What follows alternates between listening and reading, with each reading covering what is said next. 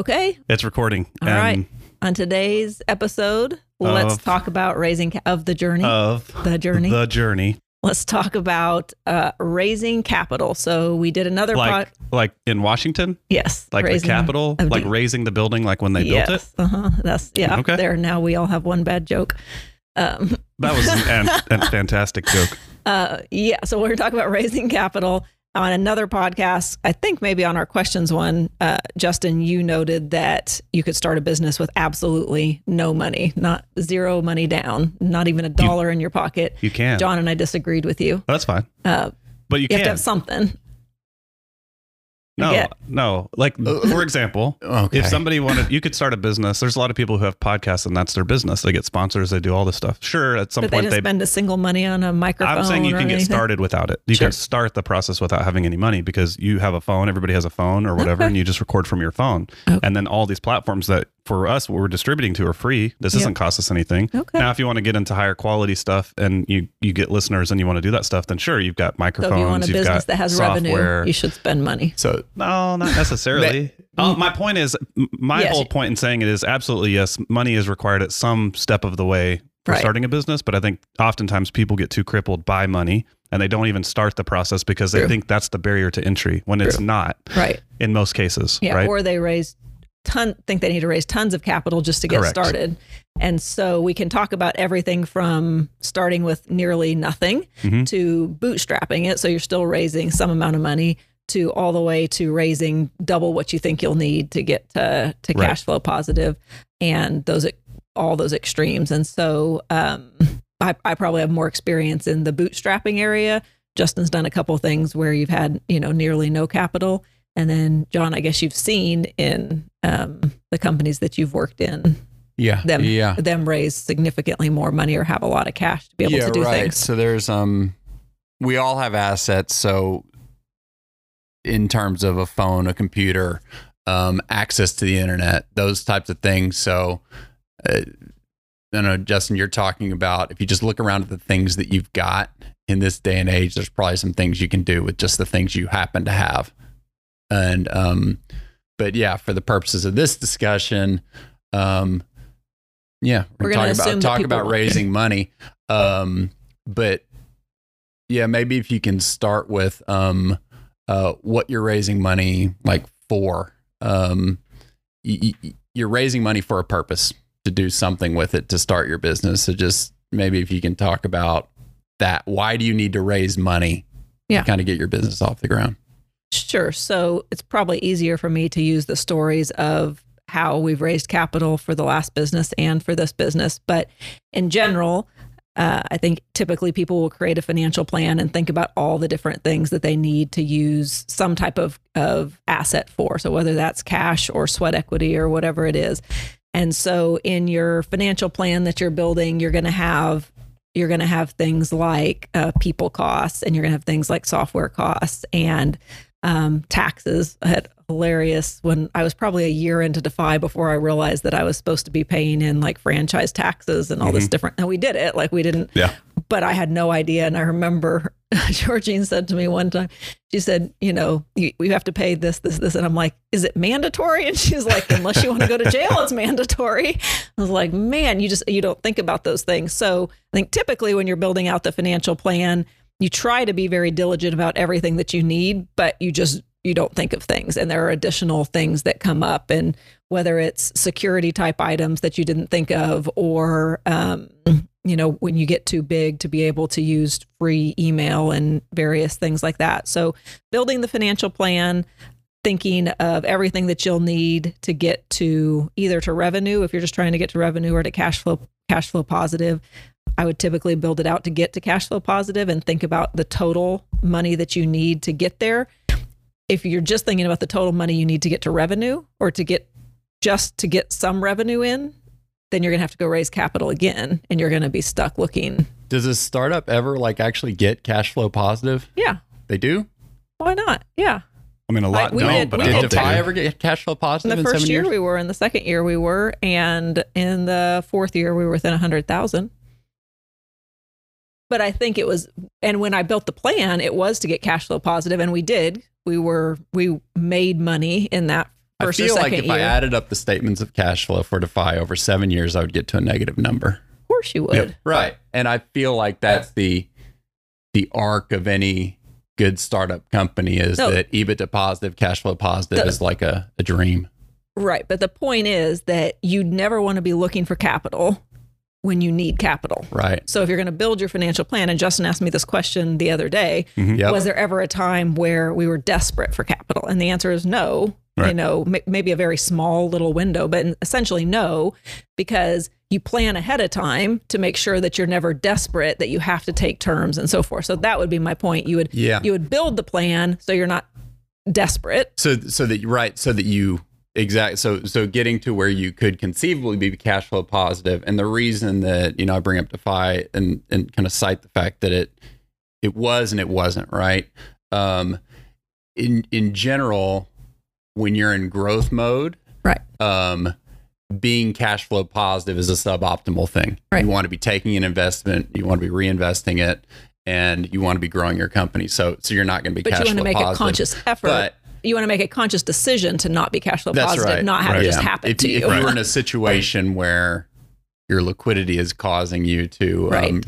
uh, put you in a bad situation. Right. That's where, where you don't want to be. Yeah. Right. So you, so. so you don't want to, you know, I don't think you want to build your initial financial plan assuming that you're going to get more capital later, because A, nothing goes like yeah. it should. Revenue never comes in like it's going to. Expenses always come in higher. And so if you don't build it planning on not needing to take more capital or getting to cap, we built this. Yep. I mean, our financial plan for this one was for us to get cash flow positive and not take additional investment. How many dollars do we need yep. to get to that point? Yep. Yep, right. Yep. So, um, so that is how we built the financial plan.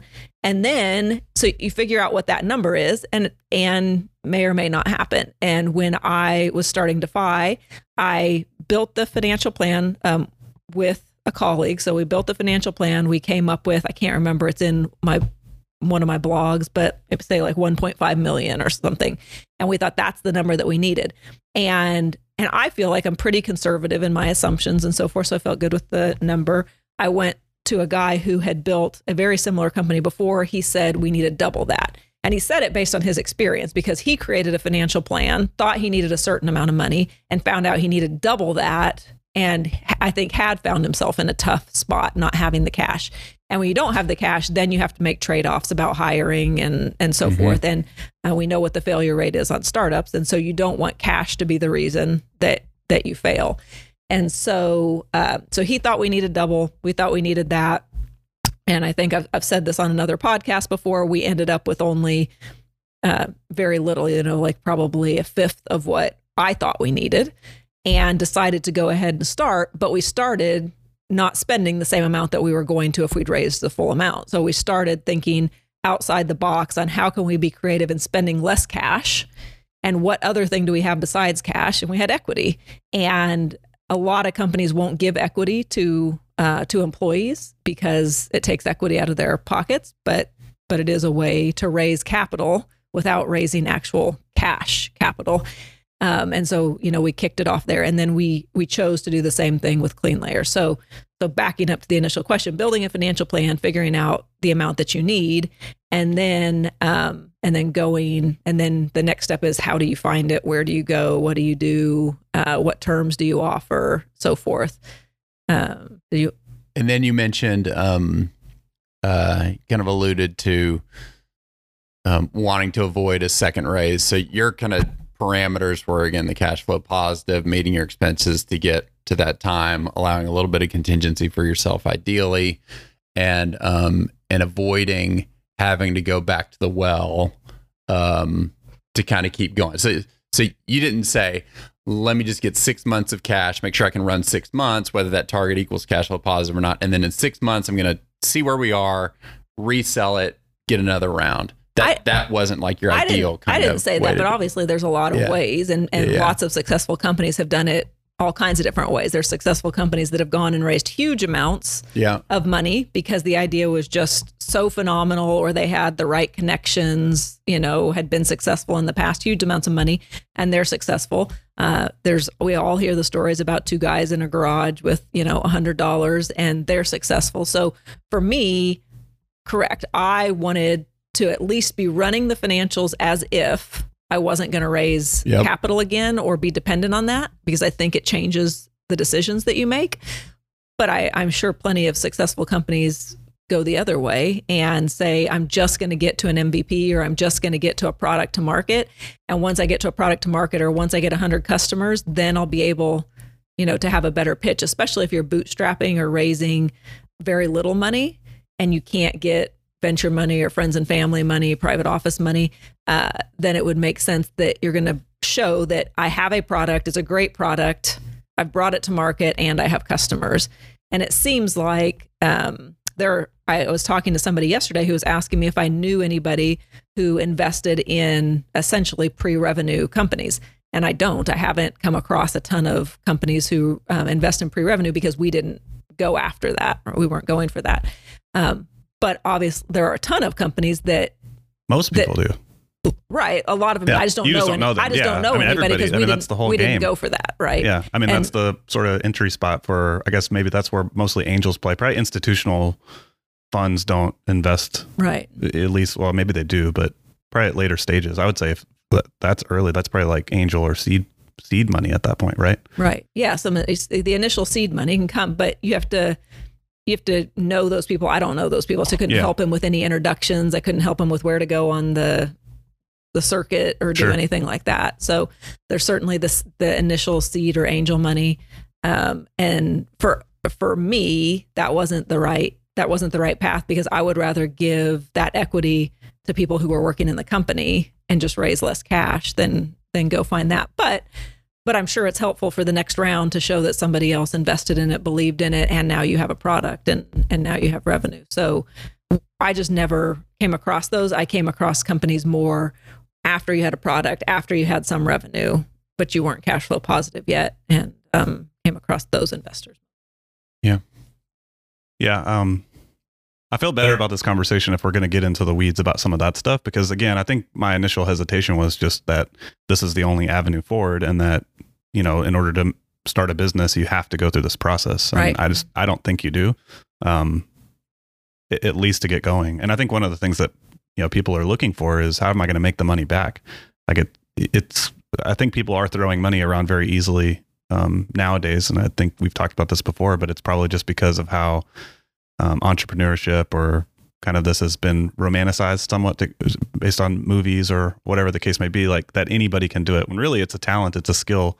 Um, but I think that's the first thing people tend to think about when they're starting a business is, how do I raise money, rather than thinking about how do I operate a business? How do right. I run a P and L? How do I make money? How do I think about those things about right. how do I put a financial plan together to show that I am going to make money, and here's how I'm going to execute on that? I think people miss that part, and they think the money is really what saves them yeah, no. from, from the inefficiency of actually running a business. It's like, hey, if I can't run this business, no problem. I'll ask for more money, and right. that'll keep me afloat for another six months, right? right. Or a year, whatever. Yeah. Um, right. And that's just of kind of this perpetuating problem, I guess. Um, so at least for us, I'm, I'm glad that we're having the conversation about, you know, the other, other aspects where we're not, we don't want to raise more money. And we, and um, we talked about on the, on one of the podcasts that, that the critical things are the idea. Like if you don't have a great idea, then it doesn't, doesn't matter if you raise the money, idea, money, and people. And so those being the critical things that have to work together. Yeah. Um, money doesn't have to be a huge amount of money, sure. but there has to be something to be able to fund the business in some form or fashion. And so if any one of those things are terrible, then it'll lead to a bad outcome. Yeah. And so here we are raising capital. We're, we're kind of through that. I'm, I'm not talking about us, Clean Layer, in the life cycle, but I'm just talking about the, the discussion. So raising money, now you got options, how you raise money. And you guys mentioned angels and that type of sep- sector, got friends and family, um, got your own bank account, got all these sources. So, um, talk about options there. Yeah. yeah. And at some, at some, at some point, I think we should have some guests on to talk about uh, additional things that I might not have the yep. experience with. So, yeah. Uh, so what, what we went through and what I've gone through in trying to decide how to raise money is, you know, there are a lot of, it's how much money do you want to raise? And then what are the terms that you're going to put on the money? So you, the first thing would be setting a valuation, because if you're going to, if you're going to raise money or you're going to use sweat equity, there has to be some base valuation that you're, that you're going off of. And uh, so that base valuation is going to be some kind of combination of the cash that you're bringing in, the sweat equity that you're using, and the I P or idea that you have and you have ready. And uh, so that, like, that's the first step. It doesn't matter anything else. You have to have that first step. And then the bottom line is it's just like real estate. Whoever's investing has to has to buy into that number. So you could have all the data and logic in the world that your initial valuation is three million dollars, but if you if no investors buy in yeah, to that, then, then it doesn't really not, matter. Yeah. Then your house isn't worth that much. Or the much, other, or, other side of it is if you raise at a three million dollars valuation, if you could have raised at a higher, right? You know, maybe you, yeah. you would so, have been valued higher. Right. It's so it's so it's so funny because at this stage, the whole pre-revenue stage, it is just made up to some degree. Right. I mean, a lot of it comes from the financial right. model and everything we put together to kind of back into what a realistic valuation would be, and then you apply some multiple to it, and then here you are. But I think it's a little bit easier to value the company when there's when there's transactions, whether whether it's you're making money yeah. or as soon as people invest, that gives you some gauge of. Well, it's the same thing with real estate. It's easier yeah. to value a house if ten other houses around it have yep. sold. The but comps, if you, right, right? But if you if you have yeah. something that that you just built in an area that there is nothing else, it's yep. it's harder. Though with a house, it's a little bit easier because you have building costs at least to to look at. So um so yeah so. Each time I've done it, I've put together my thought process on what it should be worth, and then I've run it past a lawyer, essentially a lawyer that sees all kinds of different valuations. Right. So it was a different lawyer both times that I, I ran it past. But, um, you know, I said, here's my logic. Does this make sense? Does it kind of flow out? And and what are you seeing, or how are you seeing people calculate the pre-revenue, pre-product uh, mm-hmm. valuations? So setting setting the valuation. And, um, and again, some component of it is cash. If you're setting a ten million dollars valuation and then you're only raising five hundred thousand dollars in cash, doesn't necessarily tie right. up or make a lot of sense. Uh, and then you're going to have to decide, um, once you have the valuation, you have to decide what, h- how you're going to issue the equity. So is it going to be common shares? Are they going to be preferred shares? Are you going to do warrants? Like, how, is it going to be a loan, a line of credit? Like, what are you going to offer to the investor? So this is, I mean, similar to any terms, if you were, you know, going out looking for money, what are what are the terms on a loan? What are the terms on whatever you're doing? And so I would say from a from a legal perspective, just issuing common units is the easiest, the least complicated, the least expensive in terms of legal documents and so forth. Yep. Just everybody has common units. Everybody's treated the same. Uh, you have to decide also what's voting and non-voting. Almost always ca- anybody who invests cash will be voting. Most often sweat equity is non-voting, but but it depends on how you want to set it up. Um, and so uh, so you're going through that. And then from a preferred standpoint, and, and again, it depends on who you're working with, because if you're working with family and friends and you don't plan to raise any more money, common might make a lot of sense. Uh, but if angels coming in, seed money's coming in, you know, family office, something, they might insist on it being preferred and getting at least one times their money back before anybody else gets paid. And so I think there's, I, I don't have all the answers, but there's a lot of different ways to structure it. This area is so interesting, though. I would love to have more people on that can talk about some of this, like liquidation yeah. preferences. And it would be interesting to get uh, maybe even Kevin's perspective on just the deals he sees and what's more common in these. Because he's probably right. not seeing a whole lot of friends and family stuff from what he's doing, right? I assume uh, I think not. He's, I Does think he? he sees some, yeah. but but even when we were starting this, and I can't even remember what he told me, but even just in the last seven years, he was telling me that he was seeing a new way to set up the um, set it up for friends and family mm-hmm. differently than we did it Got here it. or at Defy. And I can't remember what it was now, but yeah, he would have a lot. We should have. Was that the tax thing? The one where you? Oh, I, it was it was setting it up with warrants, I think, just oh, okay. to make significantly less paperwork. Yeah. And then a friend of ours also invested in a, a guy's company, and I I think it was it was something set up like that, like very simple paperwork, but then he was going to get, it was like, we can pay you back or we can flip you into common shares mm-hmm. and you don't have a choice. Um, so I, I don't know. It's, yeah, it's probably, I've done, I've done just cash, and then I've done like a convertible note. Convertible note. That, maybe that's the, that's the other one thing. Where you just yeah. had some, I mean, there's a, I think that's a maturity he, date he, and an interest rate on it. And then right. if they, if flip you hit that date, then you, it converts over to shares. Right. I think we didn't hit that date. That was the fastest twenty-five thousand dollars I've ever lost. Was it? Oh man. Yeah. yeah. With less than a year. Should have just gone to Vegas with it. Uh, yeah, really. yeah, um, I think that's what he said. The convertible note is the most common to get up and running now. Well, well. So maybe if I think of the um, the cost and the terms and, and all those types of things. So, um, so with Defy, uh, I mean, you founded the company. Um, and um, and brought a ton to the table, obviously, with your um, with your background in the industry and your vision for what the thing the thing needed to do. And then um, as you go through these rounds, you end up with the, a smaller percentage, right? thirty percent of the company working its way down to ten, working its way down to two, you know, all these things.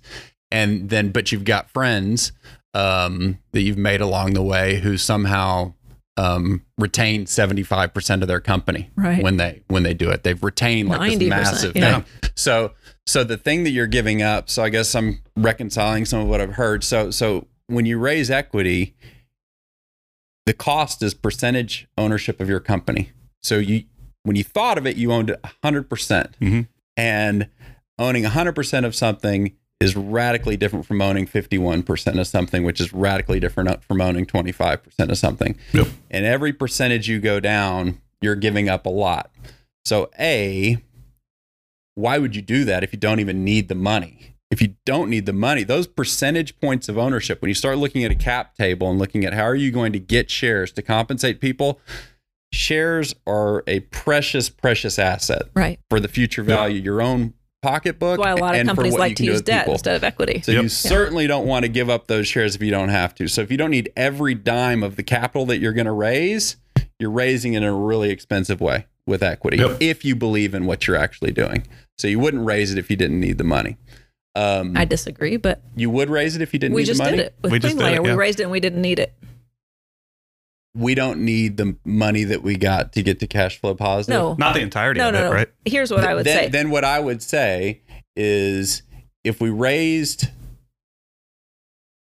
I think no. there's contingencies that are confidence, but but I don't think that, um, I guess I don't understand why someone would give up forty percent of their company. Mm-hmm. We didn't do that, but let's just say you give up forty percent of your company when you really only needed to give up twenty percent of your company to get half the cash. Why would I give up a whole twenty percent of my company that I didn't need to do just to have it make zero percent? My company is going to make twenty X what it's got. My money that I've got in that bank doing nothing, I don't need it. Now, if you're going to say, but you might need it. No, might need it means I need it. I'm saying don't need it. Why would I pay ten X for money that I don't need so, to have it sitting in a bank? So I can't remember if this is the conversation I had with you or with Kevin, our lawyer, but my answer to that is when we were going to start Clean Layer, we thought about just using our own capital and building up, getting a product up and going, right? Just making sure that we could get the product up and going, keeping one hundred percent of it, yep, getting the product up and going, using our own capital. That, that was it. Mm-hmm. That's what we were going to first do. That yep. was the initial plan. Yeah, and I thought that's what we were going to do. Yeah, it is. Yeah, that is what we we talked about doing. When I was having the conversation with Kevin about do we raise capital or do we not raise capital, he said, I thought, was it you? No, it was Kevin? me. It, it was, was me. you that asked me this? No, no some, it was so, you and I that talked so about it. So somebody asked me if you could go back and and put your own capital into Defy. You ha I had the cash. Let's just say I didn't have the cash, obviously, but let's just say I had the cash. If you go back, knowing what you know now, you could put your own cash in instead of taking the friends and family money. Would you have done that? From a financial standpoint, the answer is, of course, of course you would have done that. In hindsight, though, you wouldn't have but, done it. But even in hindsight, I wouldn't have done it.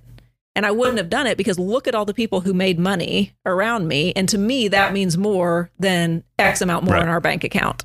And so even if I could go back in time, put my own cash into Defy, keep more equity myself, and not let Justin have any and Karthik have any and Georgine, like not let any of them have any, I wouldn't do it because the one of the biggest benefits to me through the Defy thing was seeing everybody else make money. And I wouldn't give that up for more money in the bank account. Right. It's so funny. Like, um, I can't imagine that you're typical in this. No, I don't think um, it is typical. because, because in general, um, because, because you could have, I mean, if you hadn't given that equity, you could still write exactly the same checks to exactly the same people and be completely whole. You could have the same land in your bank account, give all those people all the same money. I mean, it is different because they're not jumping for joy on your success. They would the next time if they knew they were going to get that round of checks for the next thing. But it's interesting that you say, I raised capital not so that I could share in downside risk, so that I could share in upside success. And it's a really, it's a, it's a weird flip on it, because I would say, no, you, I don't want to put a million do- of my own dollars at risk. I will um, round up friends and family, give them the opportunity. We'll all lose a little bit together. We'll all make a whole lot of money together. We're on the ride together. But, but the reason wouldn't be because when this lottery ticket hits, it's no, we're going to de-risk it. And in exchange for that, you're going to have some upside, but, but we're doing this to de-risk it.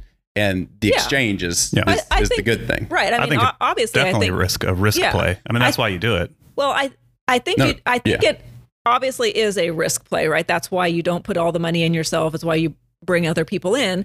But I also, what I'm saying is if I could, because I yeah, have the experience now, of Defy, right? And in the experience of Defy, forget about it. I now know what's going to happen. So there's no risk in it. I would still make the same decision right. because I think the journey is more fun with people with you.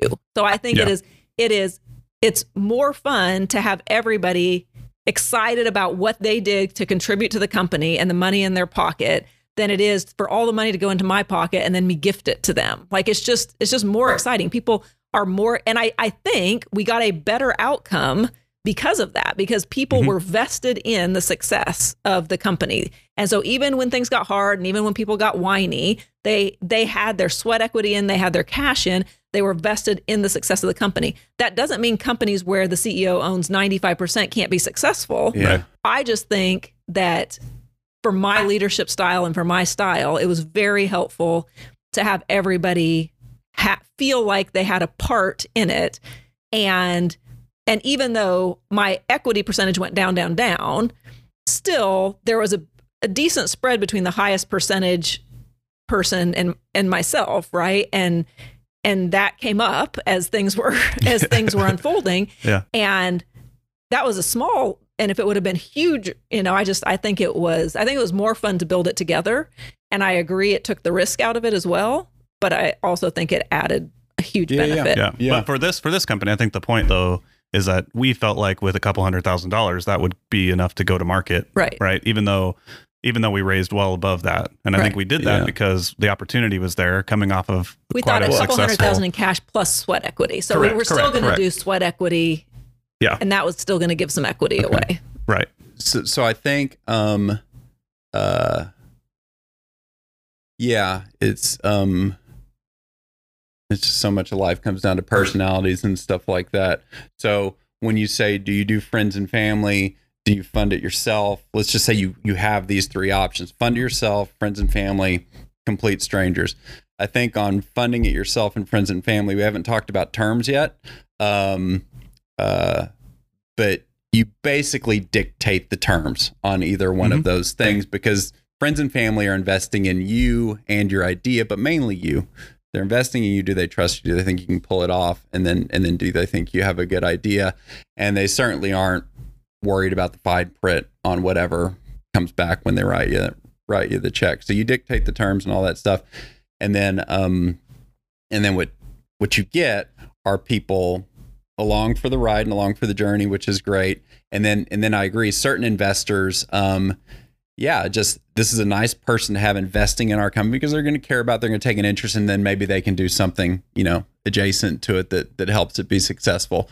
So for you, of those three options, it sounds like no friends and family is, and you have a big definition of friends. You have a lot of friends and stuff like that, and this builds friendships. Um, friends and family is essential and fundamental to my enjoyment of what I'm doing. I don't. I don't want to do this alone in a vacuum, even if I can. And I don't want to do this with a third part, a faceless, nameless third party or consortia that I don't care about. I want to do this with my friends and family. And that's my preferred route. Is that what I'm so, kind of hearing? And that it, just makes it more fun. That's just going right. to make doing this company thing more fun. For me. Yeah. Yeah. But, yeah for but, you. But I would say probably the majority of people would say, no, I don't want my friends and family to risk their There's money. I'd rather risk. use a third party. Yeah. I think the majority would say that. The majority would say, yeah. I'd rather do it myself and fund yeah. it myself and have all the upside, or I'd rather, rather have a completely um, outside third party. But when I talk to people, most often they don't want to use friends and family because they don't want the stress of that. Mm-hmm. And, and I can understand that because there is huge stress in it. There's yep. there's huge stress, and you tell everybody you may lose your money, and you try to only um, send the request out to people who you feel like, you know, can take on that risk. Uh, but but it's but it's still scary. I mean, I would have been yeah, it would have been terrible to lose everybody's money. I wouldn't. It would be sickening. Yeah. One of the things you yeah. were mentioning that kind of alluded, that made me think of this is, if, is why, you know, what are you thinking about when you invest in a company? And I'm a firm believer, and I don't know where I got this from, but kind of betting the jockey rather than the horse. Mm-hmm, mm-hmm. Um, and so I think you're right, though. Friends and family are definitely looking at it from who's involved, and I'm just willing to back this person that I care about and love. Right. Yeah. yeah. Um, but I think when you step outside of that a little bit and get into some of the institutional stuff, or from the no name, the kind of no, no face kind of entity or whatever, I think that's similar. I, I think agree. They want to bet the, the bet the jockey. Yeah. Like, oh yeah. They don't Without care about the idea They're because, sizing. you know, they have these huge, um, you know, kind of budgets and stuff. And, you know, even thinking about when Bain invested in Defy, I mean, that was, we were a blip on the radar of the fund that they have. So, I mean, you know, they're, it's a numbers game for them to some degree. So, but I think they want to look at, yeah. you know, the players the team, involved, right. right? Less, less the product. I mean, sure, the product and the market and industry that, you know, they're trying to kind of fill their portfolio portfolio with is critical, but yeah, I think if it had been somebody else and not you, I, I don't think they would have invested in Defy. Oh yeah, I totally, totally agree. So, uh, yeah, no, I think it's important. I think it's important to believe in in the in the person running it, and I think even as I again, I've been chatting with people who've contacted me from LinkedIn and so forth, and uh, it's it's interesting to see the the wide variety of people starting businesses that are calling me. So sometimes it's a product person that is passionate starting a company. Sometimes it's a tech person who mm-hmm. has no product, no sales, no anything else experience, and they just want to build the, the product, right? Sometimes it's a salesperson. So it's interesting to see. And I wonder, there's got to be stats out there on what companies are most successful, like with, with if a salesperson's running it or a mm-hmm. product person's running it. Um, I would, my intuition would be that it would be a sales heavy person. You think? I, absolutely. Because that's the, I mean, that's, sales cures all problems. And I, I would have thought product. No. Well, I well, guess I mean, Google, we, I'm sure Google we could Google it, yeah. but I, I would, I would bet that it's some, it's sales oriented. Um, yeah.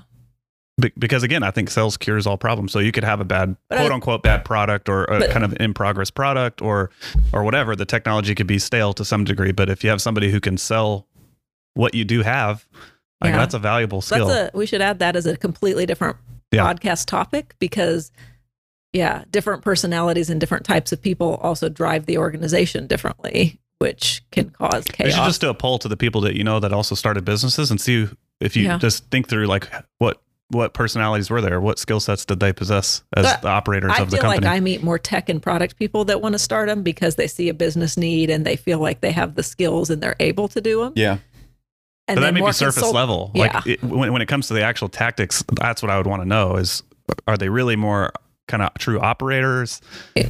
who know how to go out and grind it out? Right. Yeah. I don't know. We'll have right. to look it up, but yeah. back to raising capital. Um, so yeah, so terms and, and we'll have, we'll try to get Kevin on as a guest to talk through all the different ways and terms and so forth. But I still think even with friends and family that, um, again, I was talking to somebody the other day who they documented nothing as they started the company. Still critical to make sure everything is clear and documented and laid out. And um, what are you? Yeah, no, no, no, no sorry. So, um, yeah, so I was thinking, so for you as a founder, just advice to other founders, I, I think my perspective was every unit percentage point of equity you you give up is a precious, precious thing. Those percentage points don't come back. And if they do, they come back in a really expensive way. Um, you may need them down the road. Just what you give up at formation, you're not going to get back, and you're going to need to give up more as you go along. Um, so I would say those things are precious. And, um, uh, and then, but you've got to think about debt in a risky way, right? It, in in that you got to think about your own your own money in that, but so it really um, comes down to the personality. I think, and then regardless of personality, I think um, the thing that I've seen you watch is majority, and what um, your personality is to not be in a minority position, Right. And, and I think most founders would be that way. So I think, putting words in your mouth, the way you may set it would be to um, make sure that obviously, you know, you retain critical mass of ownership and create enough headroom for yourself that you would not be in a mi- minority position because you needed to raise, do subsequent rounds that puts you on the other side of that line. You, yeah, you probably and, want enough headroom to not get there. Unless you're making a conscious a conscious yeah. decision to be okay with minority, which I did at some point. So yes, yeah, I think right. for me, um, having control is the most important thing, because I think it's hard to run a company and make decisions because people yeah. are just going to disagree. Yeah. And that's why they say fifty fifty partnerships don't work well, mm-hmm. uh, because people are just going to disagree. And you can get into it thinking that you get along beautifully and everything is fine, but business is hard and there's hard decisions to make. And typically styles are different between two people, and it doesn't make one of them right or wrong at all, but somebody has to make the decision. And so if you're if you're constantly fighting or, you know, jockeying for something, it doesn't work. If you have a clear leader who has control and that's what you're following, I think it just makes it easier, even if yep. the leader is suboptimal, you know, or whatever. So I think control was definitely important. And then I think that when you're going for outside money, there are so many different terms that they're going to require. Even in a minority position, to me, it felt like you're giving up control anyhow, because there are so many things like you can't raise money, you can't raise money without them agreeing. You can't mm-hmm. sell without sell them without. agreeing. You can't do this. So even if you were to raise twenty percent, thirty percent, forty percent, all the other things in the documents uh, really take control out of your hands. And so I made a conscious effort, a conscious decision. Why do I keep saying effort? A conscious uh, decision to go ahead and sell sixty percent and just say, look, I, I was giving away my control, whether it's at forty percent or sixty percent. Mm-hmm. Mm-hmm. So uh, that just, that has to be a decision. So I think you should just go into it with eyes wide open, just like marriage or anything else. Go into it with eyes wide open that if you're letting other people invest and there are terms in there that handcuff you, they will come up at some point. Man, mm-hmm. yeah. And yeah. the truth, it's it's funny because um yeah, that moment that you go from from having control, owning the board, controlling the board, to not, the, this transition state of of kind of crossing that line and the investor that takes you across that line. Now now if you're desperate, that's one thing. Um but if you're not desperate, Uh, and the investor really wants a piece of the action and, and needs to do that, then it's, um, yeah, you won't technically have control, but this company is still nothing without you, and you're still running the company. You still basically have control of the company, and there, there's this kind of picture and um, uh, that you still kind of have control, except you don't. And then, um, and then over time, I think you realize maybe how little, little control you have. Right. Yeah. Bef- um, one thing I want to cover before we close out or anything is is the downside of not having a ton of cash. So yeah, I I loved um, being tightly in control of cash. I've never had a problem budgeting. I've never had a problem being tight and being careful and being creative in ways to spend. That's that's where I feel comfortable. However, it does cause pressure on the organization. And I mm-hmm. had many times people come into my cube, come into my desk and ask me why, why, why, like we used a product called Looker. Why aren't we raising forty million dollars like Looker? Why don't we have this kind of cash to really go and crush the market?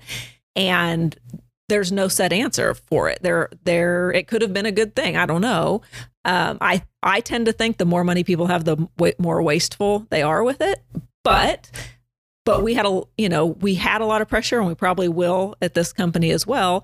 When, for instance, you, we need you need to build a sales team, and you have to to do that. You have to have six months of spending without necessarily seeing any results from it. Well, when you're so tight on cash, you can't do that, and that could impede your growth. Mm-hmm. Or we really needed to hire a head for sales, but when you don't have the cash to hire a head for sales, you're hiring as the sales come in.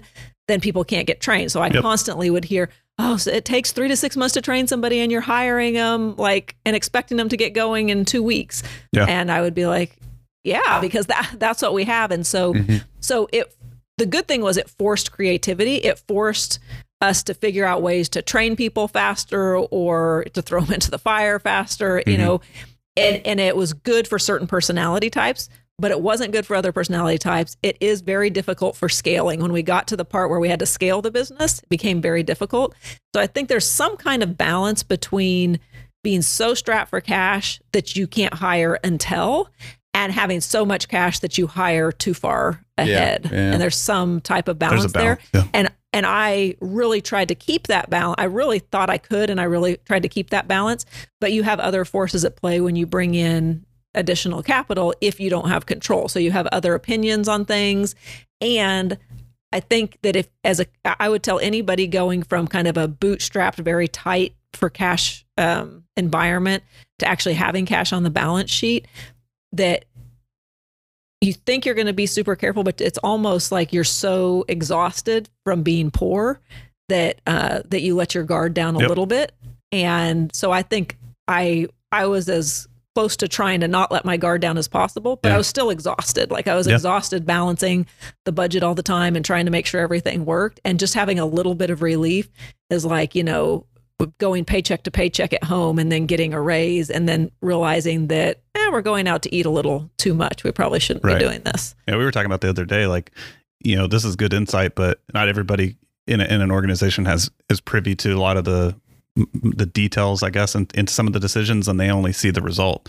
So I think it's a valuable skill to be able to sell ahead of delivery to some degree, but that puts a lot of pressure on delivery, like you said. So right. if, if you've signed up these clients and now they're here and now you have to staff up to actually deliver, then you're in a position where these these people are trying to onboard really quickly, and it just puts a lot of pressure on that side of the business. But mm-hmm. I think that happens a lot. I mean, right. it happens a lot. And I think that's a, I think if you looked yeah. at the growth curves or of any kind of company that's kind of in that growth mode, you'd probably sim- see similar, yeah. a, a similar thing across all, all, companies. Yeah. Well, it's why it's why I tell all the time to everybody, I love that book Scaling Up, because yeah. it talks about the things that you're going to experience yep. at all these different stages. Yep. And um and it's it's funny, as you're scaling and growing, whether you have a lot of money or a little money, the things that you experience and see are are pretty similar. Yeah, yeah. maybe the maybe the maybe knowing that now, having gone through it a couple of times, like awareness or communication with your team, especially the early early adopters of it, or kind of the early team, of knowing that these stages of growth or whatever, that they can anticipate it, that might help, you know, kind of digest it a little bit, or create sort of this culture to know that, hey, this is something that we're that, that you can anticipate happening. Right. We're going to hit a situation where we're going to sell something and we can't necessarily, we're not necessarily ready to deliver it, right. but we have to figure that out. Right. Those types of things. So, yeah. and then, like I said, it can breed creativity. So it's correct. A, it's a positive thing, but it's a stressful thing as well. So constraints do create c- creativity. Right. I mean. And I, yeah, I want to, sure. I want to have a whole session on creativity, because I do think that that's true. But I would also love to have somebody in here from a company who raised huge amounts of money and didn't sure. have that constraint, uh, and see how they. And your vape felt friends, like was, did they raise a lot of money? No, no. Okay, we have to think of some people. We have to find find somebody who was with a company where they raised huge amounts of money, and we're just like when we saw Uber, and they were a customer. Maybe Jason would come fast. on. That he's going through it right now. Oh, he is? Yeah. Maybe because he's there, can't talk about it. Right. Um, I assume it's good. Public. We can find out. They're what, raising a lot of things. What else do we want to cover? Yeah. Okay, we have a special Question guest. From the floor. We have a special guest. From the we, have a, audience, we have a special basically. guest here from T C U yeah. listening, and so he doesn't have yeah. a mic, but he's going to ask a question, it's and then I'll jump audience. in. Our studio audience. You can repeat the question. I will. Just so we have the... Okay. Okay. Okay, so the question was around crowdfunding and uh, kind of pros and cons of it, and if it's a good good option for early on. And so when so we might call different things crowdfunding. So when you were saying when you're asking about crowd crowdfunding, are you really talking about? Um, well, are you talking about more like we're doing with Kickstarter on games, or more like that type of crowdfunding? Yeah. So yeah, I think, I think, yeah, crowdfunding is a completely different than family and friends, different than going to an institution.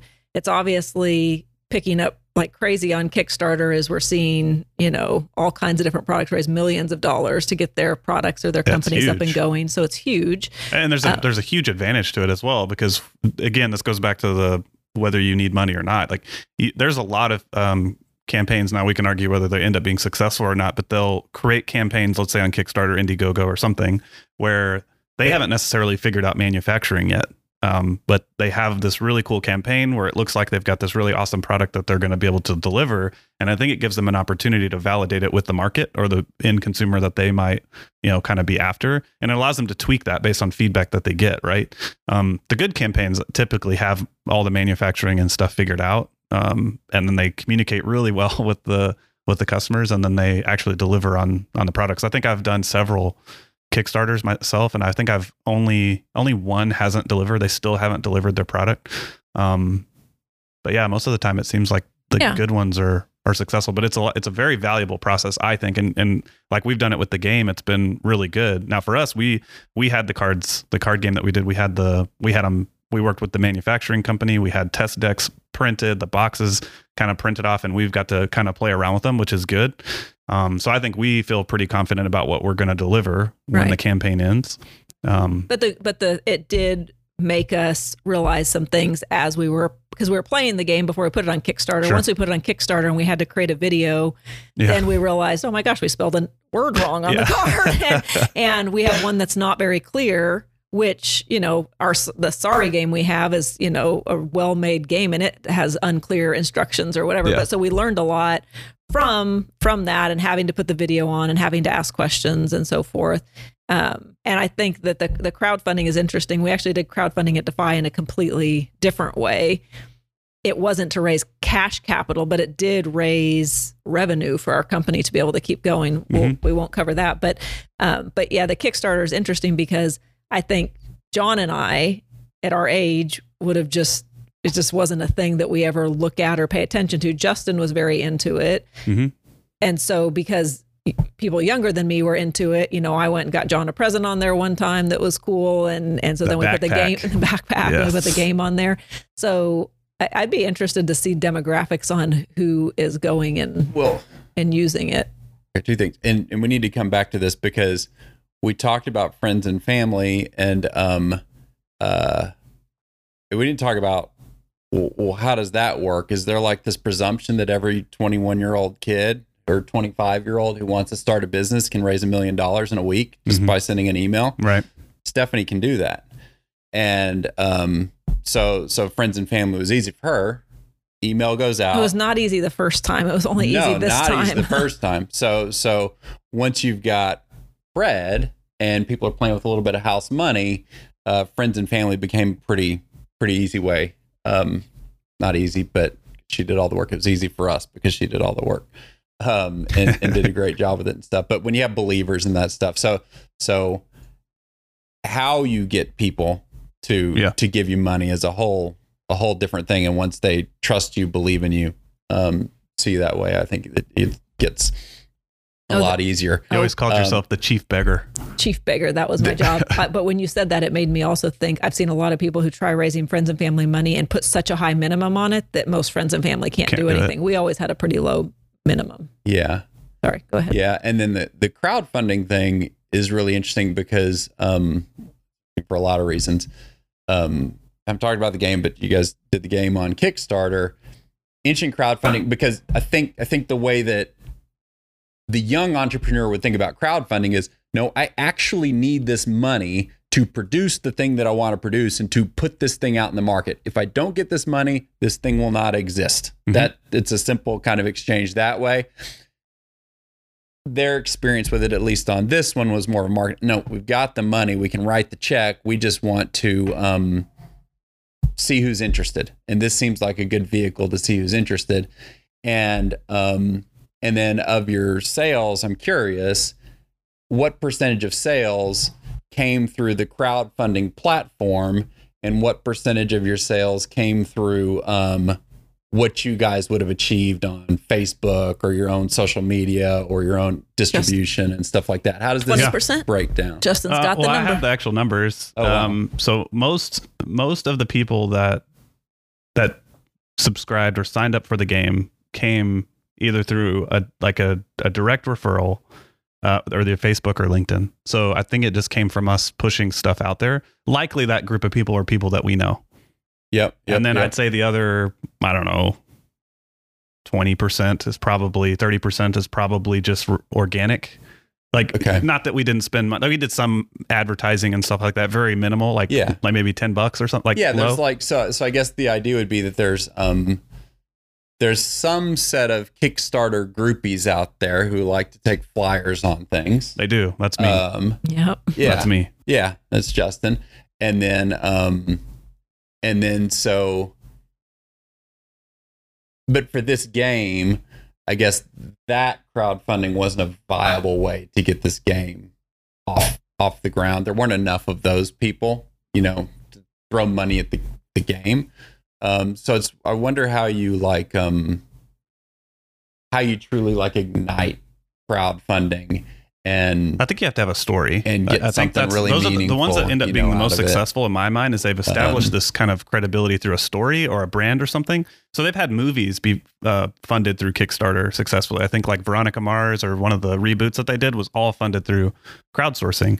And so there was just like this compelling narrative or story around whatever the campaign may be, and it rallies people around it. I think you can't just, I don't think you could just create a Kickstarter project and then have it be successful. You have to do the legwork right. around it to draw people to it somehow. Yeah. Organically, yeah. people will find it because if, you know, you could by luck of by the, by luck, you may end up on the suggested page or something like that. But yeah. I think the most success, successful ones end up, they have to do the work sort of around it to rally people around that topic. Right. Yeah. We talked about that in one of the podcasts that now marketing is so accessible to everybody and it's so inexpensive, but it's so much work. So it used to be before you had to hire a firm for anything, for any product, for anything that you wanted to do, you would hire a firm, you'd pay a bunch of money and, you know, get T V ads, to, you know, or radio ads or, you know, S E O, whatever it is. And now there's so much you can do on your own, but it's effort. I mean, even the podcasts are effort, right? That, that Justin's working on and, and creating and so forth. So, but would he, would you say that the little fund that you're invested in is kind of crowdfunding-ish? I mean, it's a fund, but it's all early startup money. Just no, I wouldn't. I know, wouldn't call it crowd. I wouldn't? personally wouldn't call it crowdfunding. Not Isn't necessarily. It just anybody and everybody can get in, but they just don't. No, have well, it. I mean, there's still minimums. It's not like. No, I thought it yeah, was like not, so low. No, no, no. Well, there's like there's legal startup. reasons. Like there's, it, and oh. to his other question that he asked about, sort of the um, kind of the angel network. There's a company called like AngelList, um, where you can subscribe to. So like, let's say I'm an investor and I create, you know, I want to create a.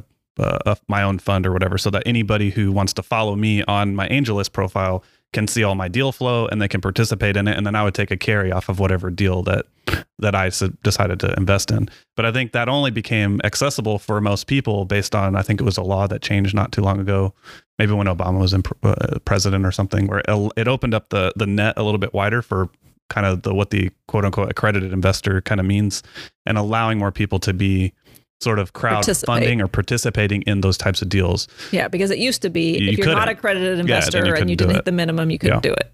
Yeah.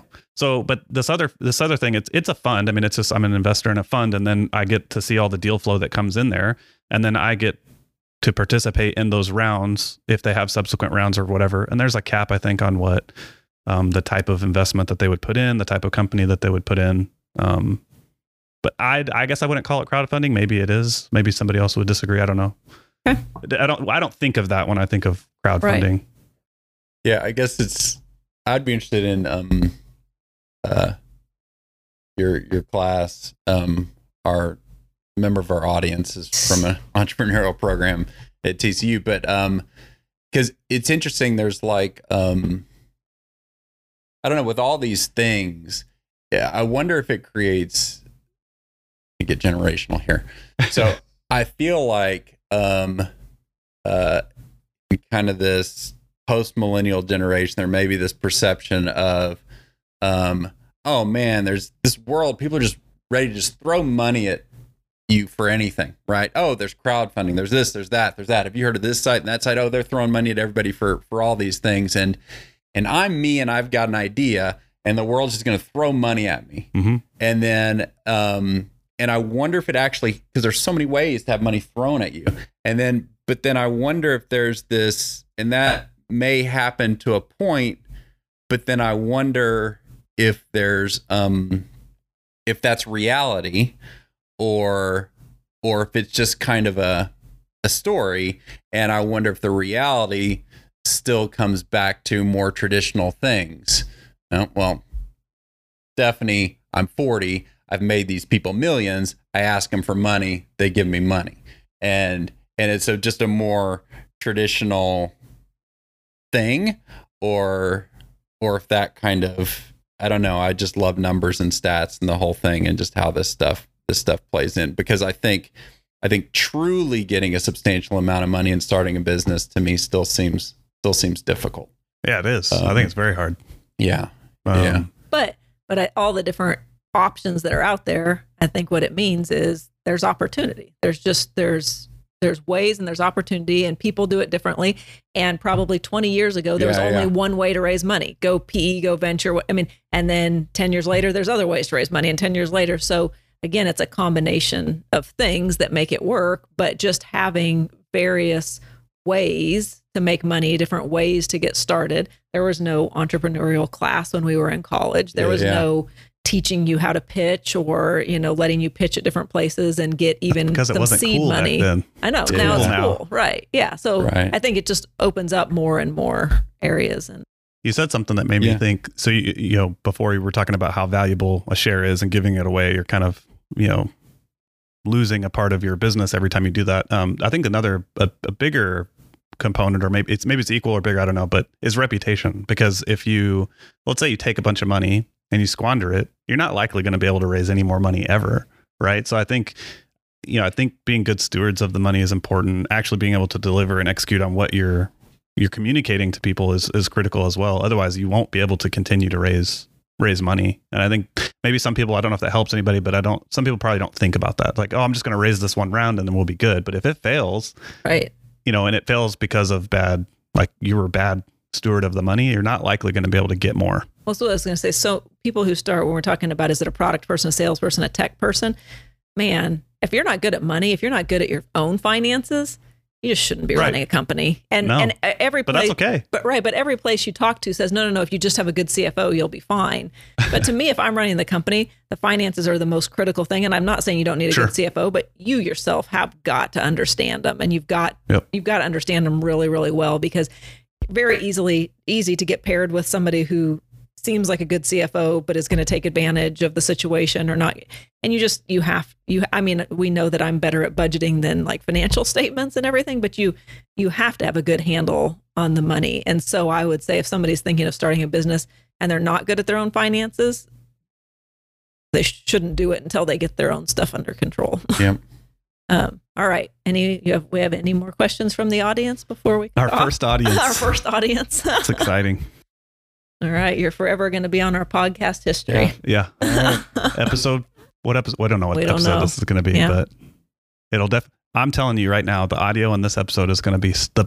It's going to give me the most peace it in post production editing. I can tell already. It's going nice. to be better. Not less than six I, hours of editing. I could be wrong. I could be wrong, but I just want to put it out there with confidence that this is going to sound great. All right, excellent.